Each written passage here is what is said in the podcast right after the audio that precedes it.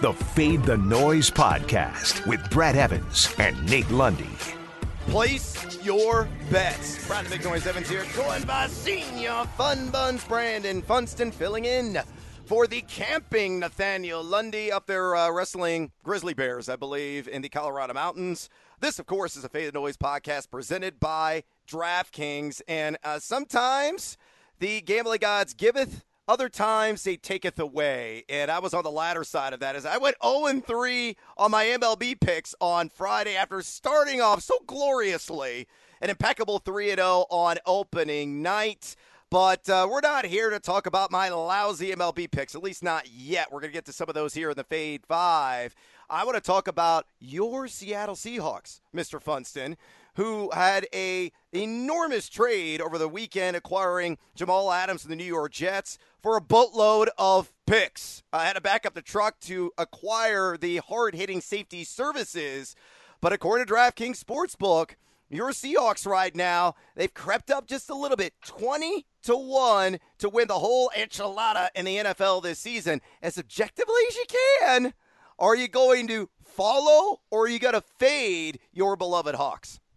Well, what was the what was the number before they made this trade for winning the Super Bowl? Anywhere between 22, 25 to 1 depending upon what book you're shopping around at. Okay, so some movement, not massive movement, but yeah, I, I, kind of agree with that. It certainly helps the defense. I'm still worried about that pass rush. It all starts up front. You got to get after the quarterback so you don't make your secondary be on an island too long. So, you know, Jamal Adams, he's under contract for the next two years. If the, if the Seahawks can hold off on trying to renegotiate until next year, there's a possibility it could still land a Jadeveon Clowney at the 11th hour. That would certainly help the pass rush then I'm then I'm all in on the Seahawks and having a very realistic chance uh, to hoist the Lombardi Trophy. Yeah, we shall see. But uh, your Hawks uh, looking pretty desirable right now from a betting perspective. And if you want to fire off on one of those Seattle Seahawks tickets or anything else, go to DraftKings Sportsbook right now. MLB, PGA, NBA futures, which is going to restart later this week.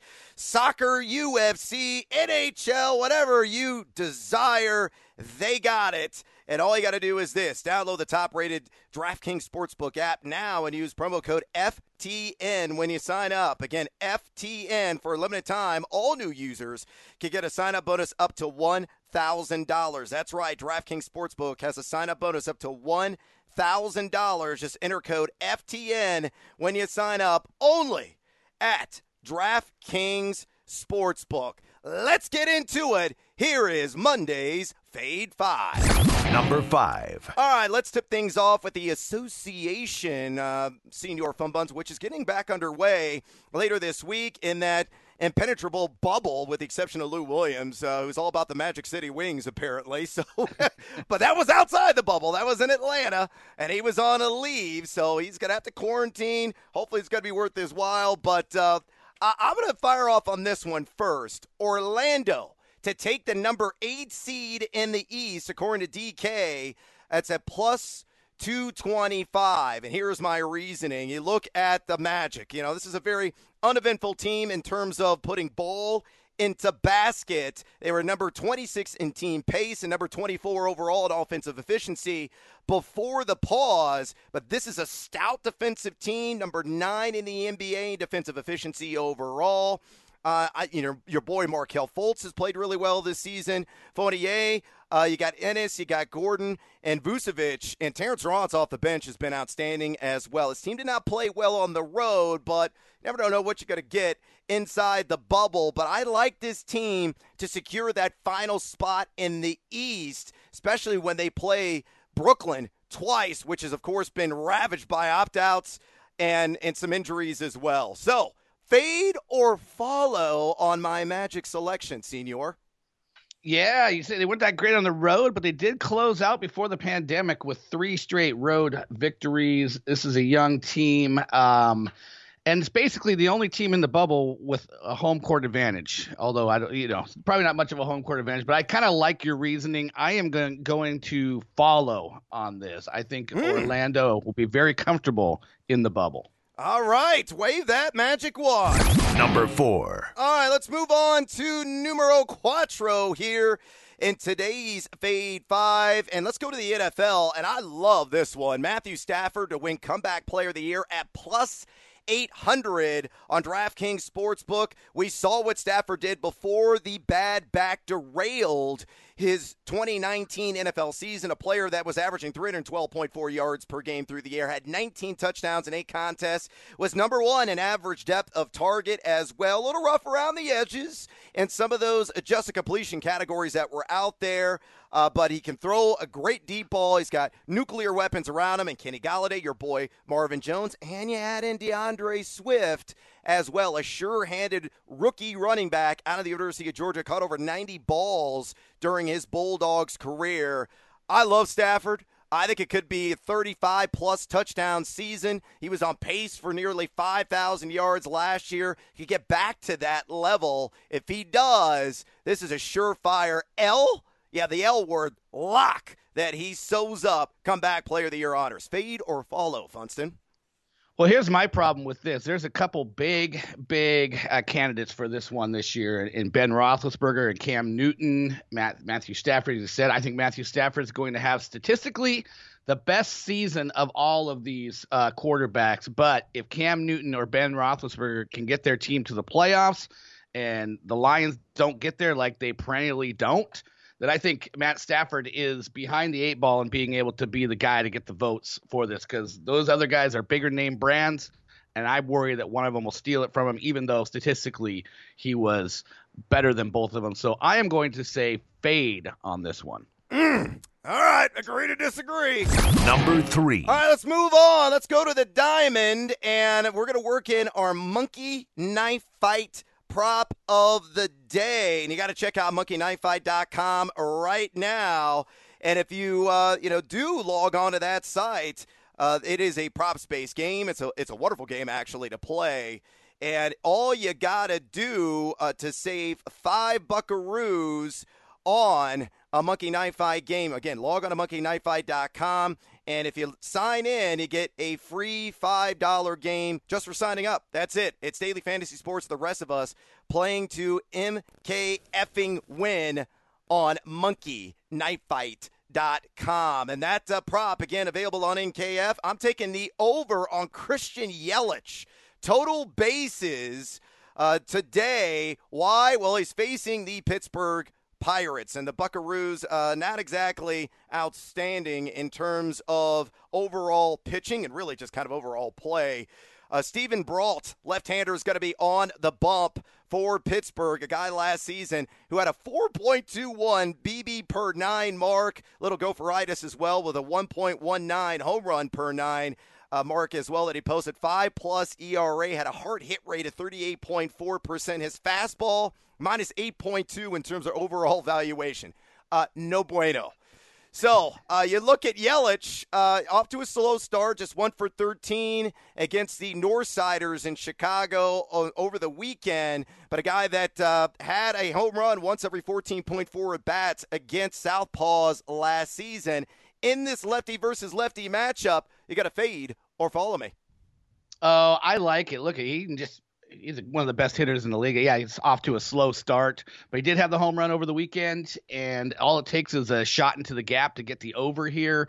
Uh, just a just a double against the Pirates. I like your reasoning. I'm going to go ahead and follow this one. All right, number two. All right, moving on. Numero dos here in the fade five. Let's go back to Major League Baseball, and I like the under Braves versus Rays. Kind of little rhyme action going on there. Uh, eight and a half.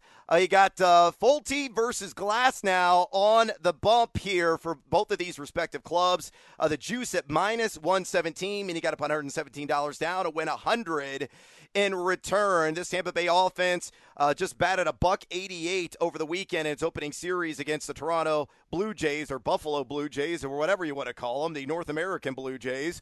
Uh, Atlanta, meanwhile, had 33 strikeouts in three games against the Mets. Uh, Folty had a, a, miserable season last year, 4.54 ERA in 21 starts, but Uh, underneath the hood, the advanced analytics look pretty good. Eight plus in K per nine, just 2.85 in walks per nine. But the home run ball really got him a 16.9 home run to fly ball percentage.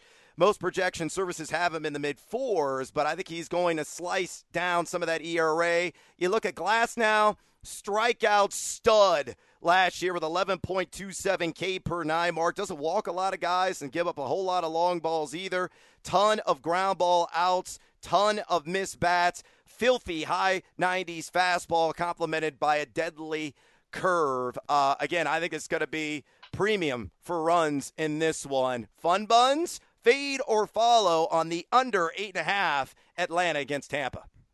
Ooh, I think this is a good number. Uh, I like how you're just calling him Folty instead of Fulton Avitz. Uh, that's too much. That's too much yep. of a mouthful and me. I don't think I nailed it either. I didn't stick that landing either, but that's all right. I gave it a shot. Um, but you mentioned how Tampa's been struggling at the plate, and, and the offense you're worried about here the most really is Atlanta. They got some they got some great hitters, but you also have Glasnow on the hill, so that's going to temper their upside a bit. So you know what? I'm going back and forth. I think it's a good number, but I'm going to go ahead and follow on this one. I like uh, the under as well.